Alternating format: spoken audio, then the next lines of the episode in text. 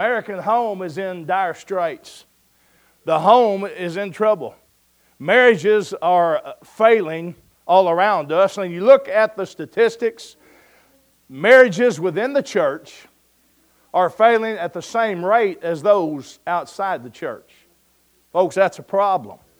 So I want to talk to you today and maybe tonight and next week or maybe the next two Sunday mornings, again, about God's great masterpiece. And I want to specifically this morning talk to you about built to love. It says built to serve, but we're going to go with built to love because that's what I have in my notes here this morning. I want you to look at verse 4 of chapter 19. It says, "And he answered and said unto them, Have ye not read that he which made them at the beginning made them male and female? And he said, For this cause shall a man leave father and mother, and shall cleave to his wife, and they twain shall be one flesh. Wherefore they are no more twain, but one flesh. What therefore God hath joined together, let not man put asunder." Father, today I pray we would focus on your word, focus on hearing from you. We would not be distracted, that we would stay right here, right in the moment, allowing you to speak to us through your word. In Christ's name, amen. I remember the story I heard some time ago. Some of y'all may have heard it too. It was a little girl who had learned the story about Snow White and the Seven Dwarfs. When she come home, she was excited. She come home to tell her mom about it. And she was telling mom about, Snow White and how she fell into a deep sleep. And then when she got to the point where the prince come in and kissed Snow White and she woke up from her sleep, the little girl said, "And then, Mom, do you know what happened next?" And of course, Mom knew the story. She said, "Well, sure, hon. They lived happily ever after." The little girl said, "No, they didn't. They got married." Well, folks, it's sad, but many folks today feel that way about marriage. Now, I'm going to tell you something. What many don't realize, or they fail to realize and understand, is that after God created the heavens and the earth, the next masterpiece that God created was a marriage made in paradise. Understand, marriage is God's plan. Now, as you study Scripture, you're taught, and we find that Jesus fulfills many, many roles in our lives. He's our Savior, our Redeemer. He is our friend. He's our healer, our helper. He's our Master, our Lord, and our Sovereign. But there is one role that's often overlooked that Jesus fulfills, and that is the role of a builder. The Bible tells us that Jesus is the chief cornerstone. Amen? But the Bible also tells us that Jesus is the one who builds upon that stone. Jesus told Peter in Matthew chapter 16, verse 18, speaking of himself, the revelation that Peter gave that thou art the Christ, the Son of God. Jesus said, "Peter, upon this rock, upon who I am, I will build my church, and the gates of hell shall not prevail against it." And then right here in our passage, in verse 6, we also learn of something else that Jesus has built. He says, "What God hath joined together, let no man put asunder." Now I want you to notice that phrase there, joined together. In the Greek language, that is actually one word, and it's a word that describes the very act of building, of putting something together. The idea that it's talking about is the connection that's made when two pieces fit together and a masterpiece is created. Now, I want to remind you of something if you don't remember this, or maybe you never heard this, but thousands of years before God instituted the church, God instituted marriage, a covenant relationship between a husband and a wife. And it's this how important this relationship is. It's so important that Jesus later on uses that very relationship to illustrate His relationship to His bride, the church. So, I believe, folks, it's safe to say that marriage is one of God's great masterpieces. Now, the first aspect of this great masterpiece is the fact that it's a sacred arrangement. The poet, some of y'all may know who I'm speaking of, William Cowper. He spoke volumes talking about marriage. He said, marriage is the only bliss of paradise that has survived the fall. Now, the sad truth is, far too many homes today, there don't seem to be any blissful paradise. It seems to be like a war front, like a battle line in the house. Well, Jesus, in our text, in no uncertain terms, He describes the sacred arrangement of marriage. And for one thing, The first thing he does is give us the holy definition of marriage. Now, I realize one of the most heated debates in recent years in our country and even in our state is the definition of marriage. Now, there are some who call a relationship between two partners of the same sex a marriage. But folks, the truth is that Jesus has already got a patent on that word marriage. And it's been defined once and for all by the God of the universe. Look at verse 4. He which made them at the beginning made them male and female. Now verse 5. For this cause shall a man leave father and mother and shall cleave to his wife. So there you go, folks. To me, that's the end of the debate and the discussion. It's as clear as it can be. God's definition of marriage is between one man, one woman for life. And let me just add this while I'm here. I don't care how many bills are passed, how many debates are waged, how many amendments can be made. All these man-made ideas and things have absolutely no bearing on God's holy definition of the sanctity of marriage. What I mean by that is what God says does not change. Now the reason for this holy definition is because it's a heavenly design. Marriage is not something, and I know that y'all have been married, I'm sure when the pastor counseled you or talked to you, he said it's not something to be entered into lightly. Well, he's quoting the Apostle Paul there. Marriage is not something you go into half-heartedly, but you do so reverently, discreetly, and with the fear of God. You say, why, preacher? Because when there is a wedding, there's more than just family and friends present. Friend, God is present. And what you need to understand is marriage is the creation of God, and it's entered into under the watchful eye, the observation of God. Marriage is a serious business, folks, because it's spiritual. But marriage must be approached diligently because it's appointed divinely. So let me say one more time. Marriage was not crafted, not framed, not designed by man's ideas. Marriage was designed in the sovereign, eternal mind and heart of Almighty God. Go all the way back to the beginning, all the way back to Genesis 2. God performs the first surgery in human history. And He, from that surgery, creates the first woman, the first wife. And when Adam comes out of the recovery room and he sees Eve, what does he say? This is now bone of my bone and flesh of my flesh. Understand, God's the one who put all this together. God's the one who formed it. And in our text, what Jesus does, He answers a tempting question of the Pharisees regarding marriage and divorce. And you study throughout the New Testament, the Pharisees were constantly haranguing Jesus. They were constantly asking questions, trying to trip Jesus up, but they couldn't get it done. And so look what they asked Him in verse 3. They said, is it lawful for a man to put away his wife for every cause? Now, I want you to understand where this question is coming from. And let me read something that the great Greek scholar and great Baptist preacher A.T. Robertson, he commented, he said, the phrase for every cause is an allusion to the dispute between two theological schools of the day. Back in this day and time, there were two Jewish rabbis, the first century, actually one a little before the other, Shammai and Hillel, or Ilel, however you want to pronounce it. Now, the school of Shammai took the strict and unpopular view of divorce for unchastity alone. Hillel, on the other hand, they took the liberal and the popular view of easy divorce for any passion whim. Now, this, stay with me on this. Back then, they believed that a man could divorce his wife if he saw a prettier woman and decided he wanted her. Or if his wife burnt the biscuits for breakfast one morning. I mean, divorce was becoming a serious problem. Well, I want you to notice, Jesus answers the question. Verse 5 again. Says, for this cause shall a man leave father and mother, and shall cleave to his wife, and the twain, or the two, should be one flesh. Notice that phrase, for this cause.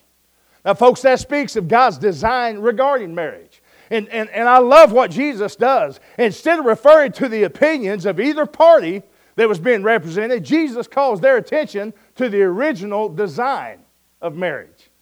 Now, for this cause, I'm going to say something else about this. I believe that reminds us that God at the beginning made but one man and one woman. You say, well, why is that important? God's original intention of marriage was that a man should have but one wife for life. You say, well, in the Old Testament, they had a lot of different wives. They were not following God's design and God's plan. I've often thought about Solomon, all those wives and concubines and all that, and I'm like, I don't know if that guy was as wise as the Bible said he was. Now, as you know, I've just told you, divorce was rampant in Jesus' day, but folks, it's also rampant in our day today. Now, I'm going to confront something here, and I want you to know something. If you've been divorced, I'm not trying to make you uneasy or uncomfortable or anything. I'm preaching God's Word, telling the truth, and being realistic about it. Now, I know there are people today who say, well, the divorce rate has dropped in America. Some of you have heard me say this. They're absolutely right. But you know why the divorce rate has dropped in America over recent years? Because people are not getting married. They're just living together. They're just living together. But the fact remains that every 45 seconds to minute here in America, a family is destroyed because of divorce. The fact also remains that each year here in America, over 550,000 divorces take place. And the fact remains that each year in American churches, more than 240,000 divorces take place. Also, the fact remains that 70% of remarried couples will divorce in 10 years. George Barna Research Group, about 3 years ago, showed that nearly a quarter of married Christians divorce two or more times. Now, I know people say, well, there are biblical causes for divorce. I'm not going to argue that point. Yes, right here in our chapter that we're looking at today, here in chapter 19, verse 9, it says, saving for the cause of fornication. It speaks of sexual immorality. People say, well, then that means you can get a divorce. Let me explain something to you, all right? The culture of the time when this was written. This was speaking about when a man was engaged to a woman. And remember, the engagement lasted a year. And then they were married. If he found out from that year's time or even after they're married that she had been unfaithful, that she had been with another man, then he could divorce her privately and send her away. Do you remember when Joseph and Mary? Mary was espoused to Joseph, and she became pregnant by the Holy Spirit, and Joseph thought to send her away privily or privately. That's what that verse is speaking of. It wasn't talking about people being married and somebody committing adultery. You know why? Because if you commit adultery, then you'd not be divorced, you'd be stoned to death. And then, folks, people say, well, you know, the Apostle Paul in 1 Corinthians 7 talks about an unbelieving spouse. Let me explain that to you. He absolutely does. He says, if the unbelieving spouse does not want to be in that marriage because of the believer, because of their belief in Jesus Christ, he says the believer is no longer bound under the law to that marriage. But let me say this.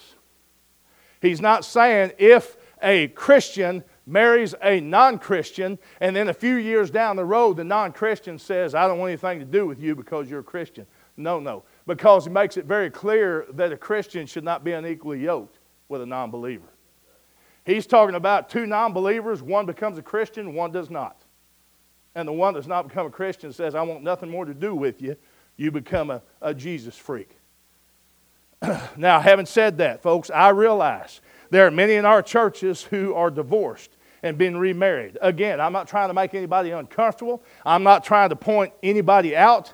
I'm just being honest with you. And let me say this to those that are here and you're not married. You need to approach the idea of marriage with the mindset that every date is a possible mate because you don't want to make the wrong choice. Matter of fact, you shouldn't even be trying to make the choice at all. You ought to allow God to make the choice for you.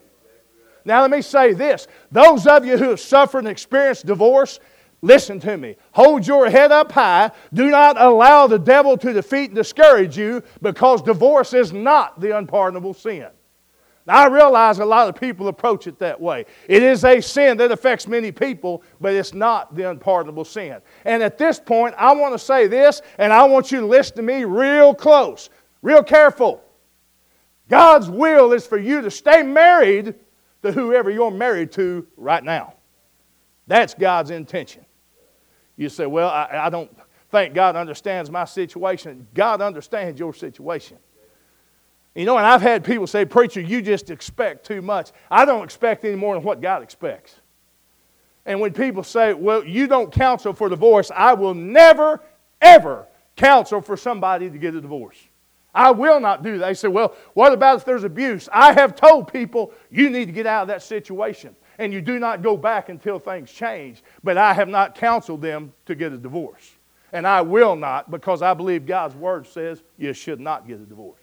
Now, that's my stance on it. Having said that, let's move on. We're talking about marriage. We're not talking about divorce. Now, listen, although the Bible outlines causes for divorce that I've given you, divorce was never God's intention or design.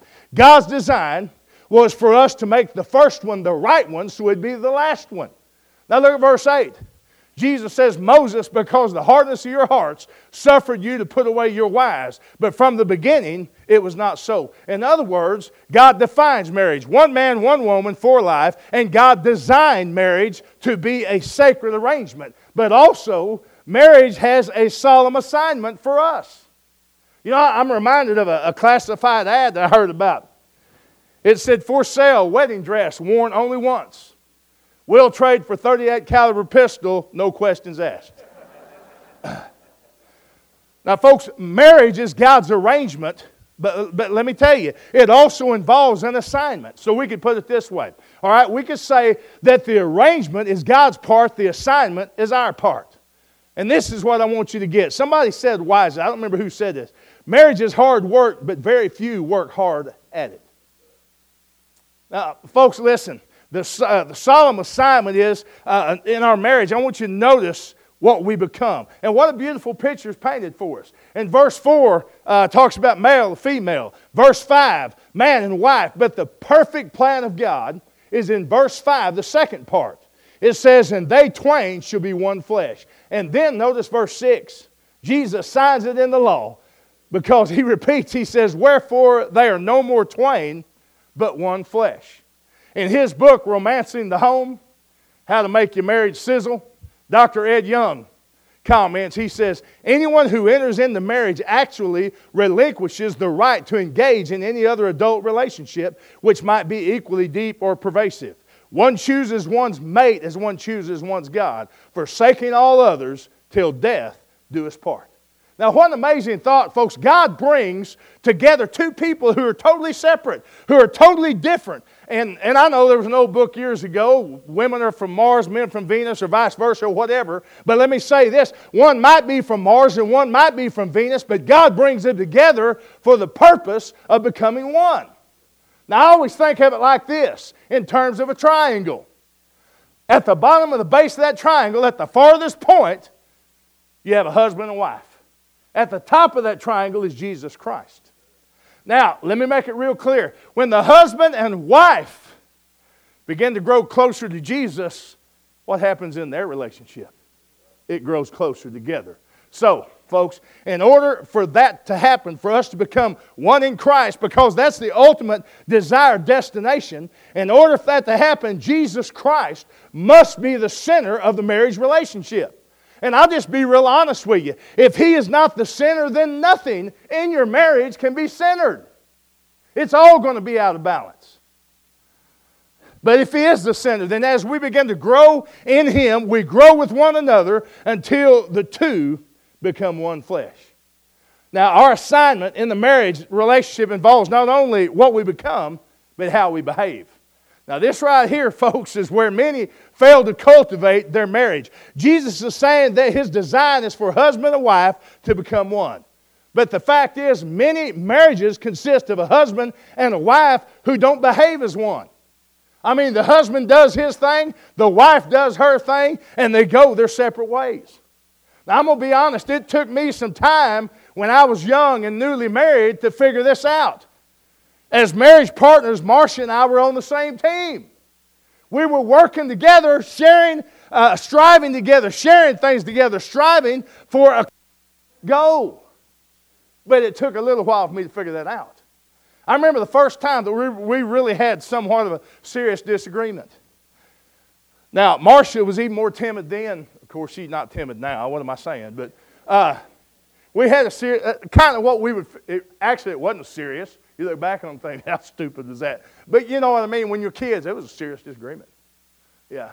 I don't know, maybe she didn't want to watch the ball game or something. I don't remember what it was, but we kind of had a tiff. And I'm telling you, that was the first time I realized, man, we're going to have to work at this. She's not mom. I can't get away with everything. I mean, it was almost like I heard the announcer say, "Let's get ready to rumble." You know what I mean? Ding, ding, touch gloves, come out fighting. Well, folks, God dealt with me over the years, and He taught me it's not a competition with each other, but we're in cooperation with each other. Marriage is not a tug of war. No longer, when you're married, it's no longer mine and yours, it's ours. A common goal.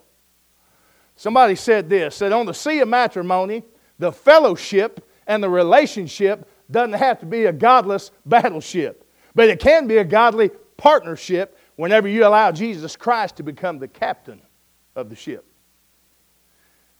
How we behave as one in Christ, how we behave, do you realize that it is rooted and grounded in love? Unconditional, unselfish, undefiled, uncompromising love. Our marital behavior is to be governed by the love of Jesus Christ, the way Christ loves us. The Bible makes it clear as a husband, I'm to love my wife as Christ loved the church and gave Himself for it. Wives, you're to love your husband as you love Jesus Christ, as unto the Lord. And let me explain something. This type of love is so much more than emotion.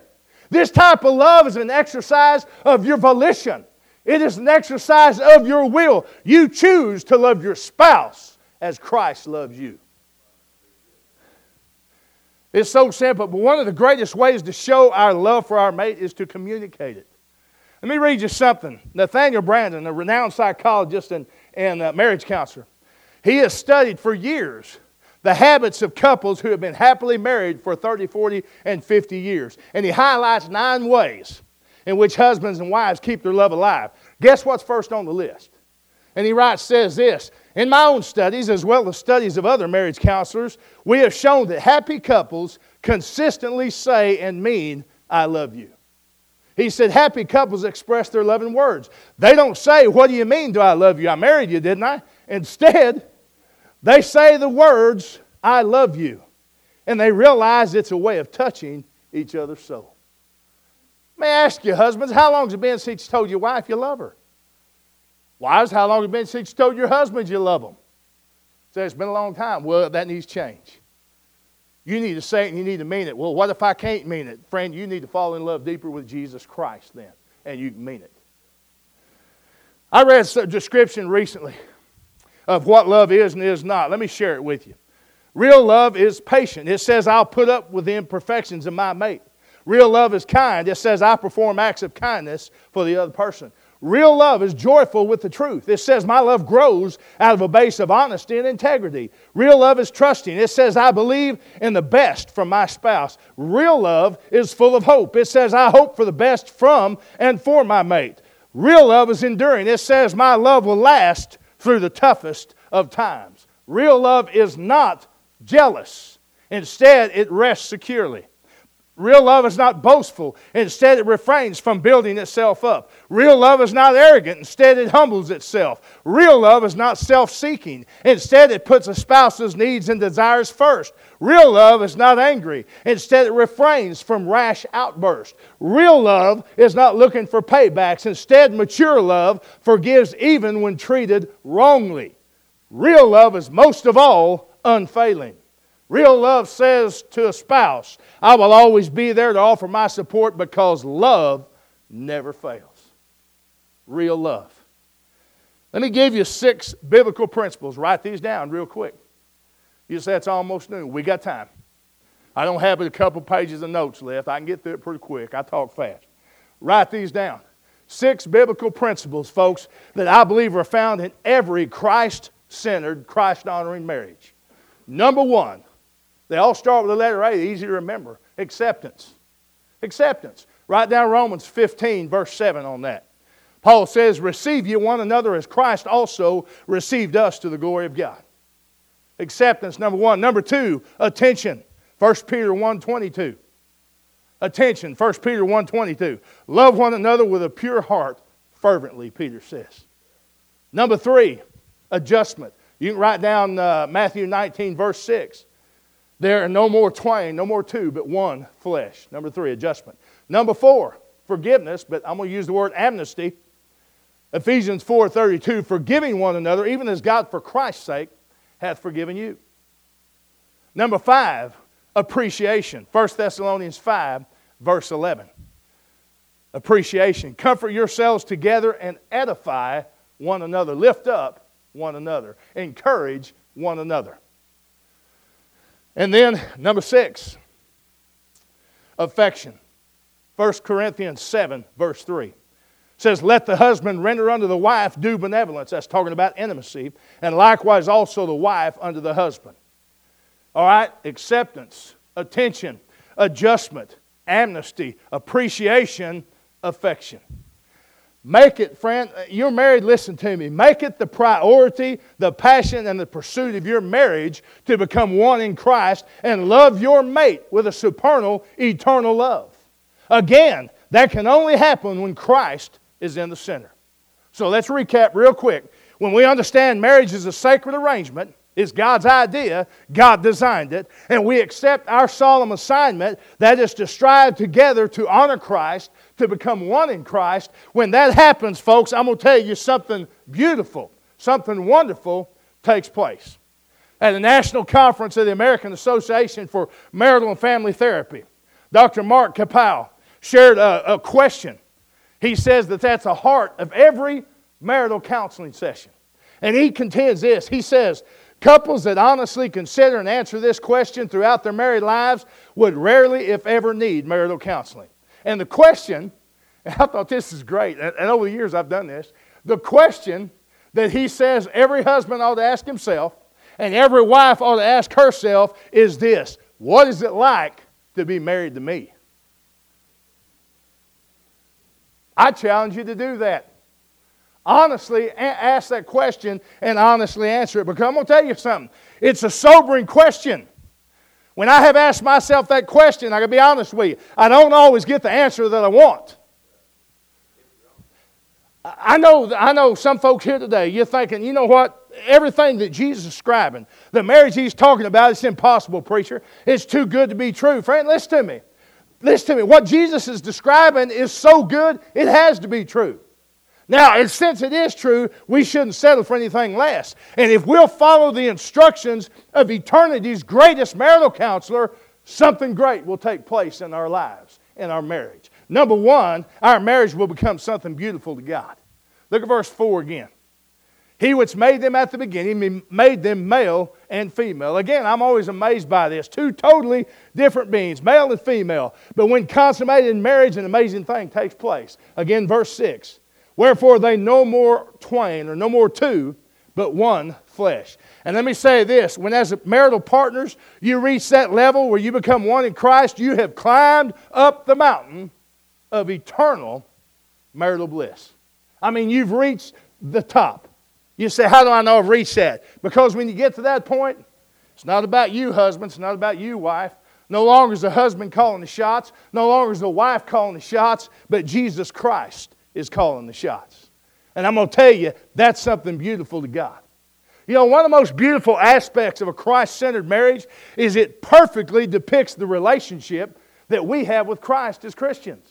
Let me explain this to you. The day that we were saved, in essence, we said, I do, to the Lord Jesus Christ. And when we accepted Christ, the ring of the Holy Spirit was placed upon us, and from that moment on, nothing separates us from the love of God. Folks, when I came to Christ and when you came to Christ, we didn't lose our identity. But what I did do was give up my authority. See, I no longer possess the right to live my own life because I'm His. I belong to Him now. The life that I have is now His. And when I came, in essence, to the marriage altar of salvation, it was me and Jesus. But folks, now it's just Jesus. I'm dead. He's the one that's alive. You see, two become one, and that one is Christ and Christ alone. That is exactly what the Apostle Paul is saying in Galatians chapter 2 and verse 20, where he says, I am crucified with Christ, nevertheless I live, yet not I, but Christ liveth in me. A Christ-centered marriage, something beautiful to God. It's also something blessed by God. The 2nd century martyr Tertullian wrote this. He said, how beautiful is the marriage of two Christians. Two are one in hope, desires, and the way of life they follow, one in the religion they practice. Nothing divides them, either in flesh or spirit. They pray together. He's talking about a Christian husband and wife.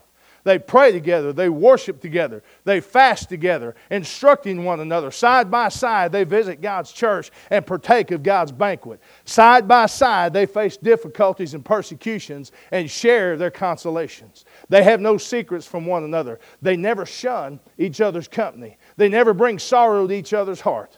Hearing and seeing this, Christ rejoices. To such as these, He gives peace. You want peace in your marriage? Then Christ needs to be in the center. You and your spouse need to be striving to become one in Christ. God places His stamp of approval on the marriage that's centered in Christ. Notice again verse 6. What therefore God hath joined together, let no man put asunder. In his book, Fireproof Your Marriage, Michael Katz says this. One reason society takes divorce lightly, and I think he hit the nail right on the head. One reason society takes divorce lightly is because we've bought the devil's lie that marriage is merely a human contract or a human agreement or commitment. In reality, marriage is a covenant before God, an agreement that is based not just on the faithfulness of the people involved, but on God's faithfulness to fulfill His covenant obligations. Marriage is a unique relationship between three people: God, the man, and the woman. When a Christian couple, and I love this, lives as God designed them to live, they become a most powerful witness for the gospel of Jesus Christ. Borrow a line from that movie, Fireproof. Fireproof does not mean the fire's not going to come, friend. It means when it does come, your marriage is going to be able to withstand it. And let me say this to you. The only way your marriage can withstand those times of fire is when it shines with the favor and the blessings of Almighty God. You say, how do you know? Because I've been through the fire and the flood. I know. I'm going to close by telling you a story about a couple by the name of Bob and Sarah. Now, Bob and Sarah had been married for 50 years at this point in time, and they were as much in love after 50 years of marriage as they ever been. Matter of fact, their love was even deeper and stronger, more beautiful after 50 years of being together. Now, this couple, they stood out because they constantly laughed with one another, was touching one another, holding hands, playing and teasing one another.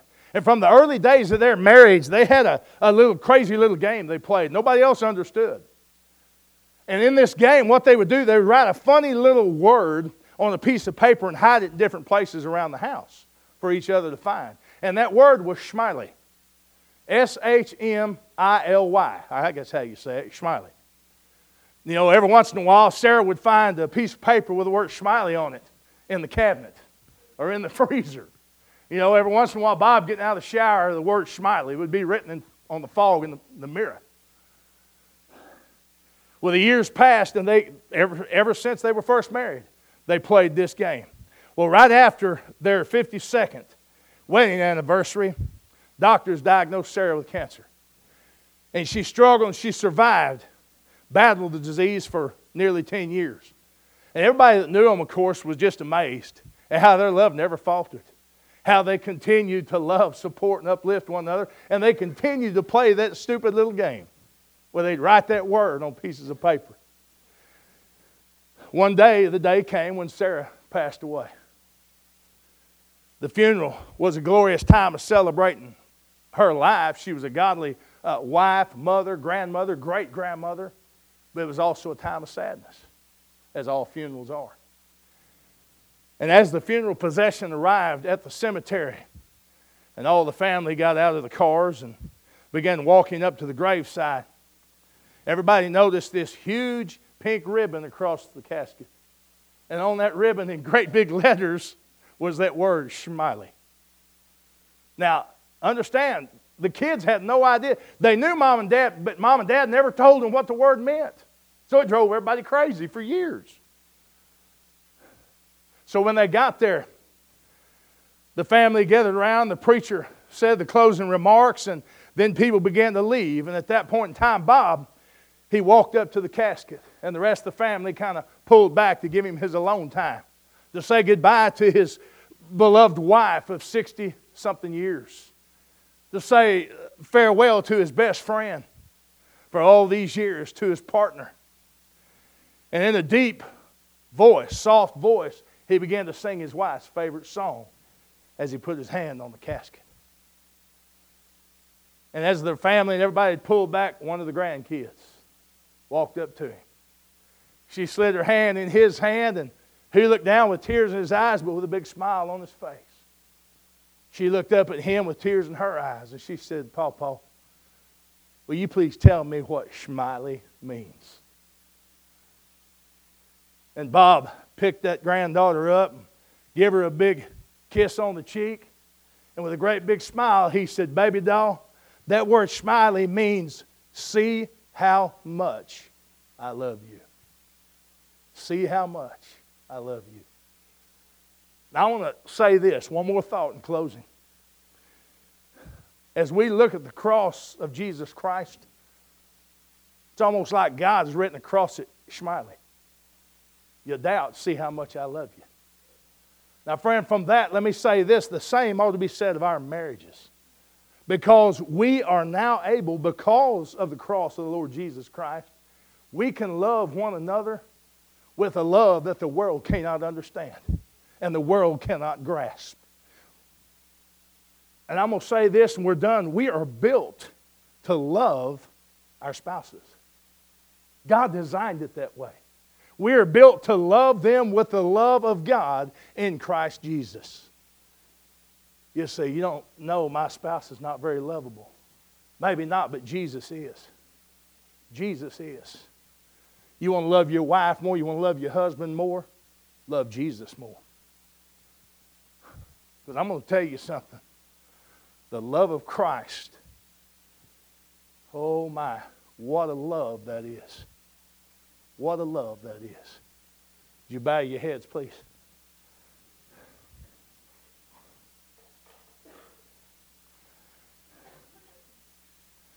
In just a moment, we'll have a time of invitation.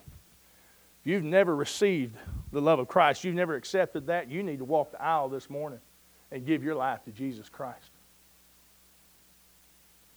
If you're having trouble in your marriage, then make sure that you have got Christ first in your life before you try to fix your husband or your wife. Make sure you're where you need to be with Christ. Make sure that your love for Him is first place. And when you love Jesus the most, you'll love others the best. Father, I pray for those that need to make a decision this morning. I pray all that we've heard this morning would penetrate our hearts and would show us that as your children, we are built to love. Built to love you, built to love one another. I pray for those who need to experience that love and for those who need to express that love. God, I pray you'd take a free hand in their relationship. In Christ's name, amen. You stand, please. I have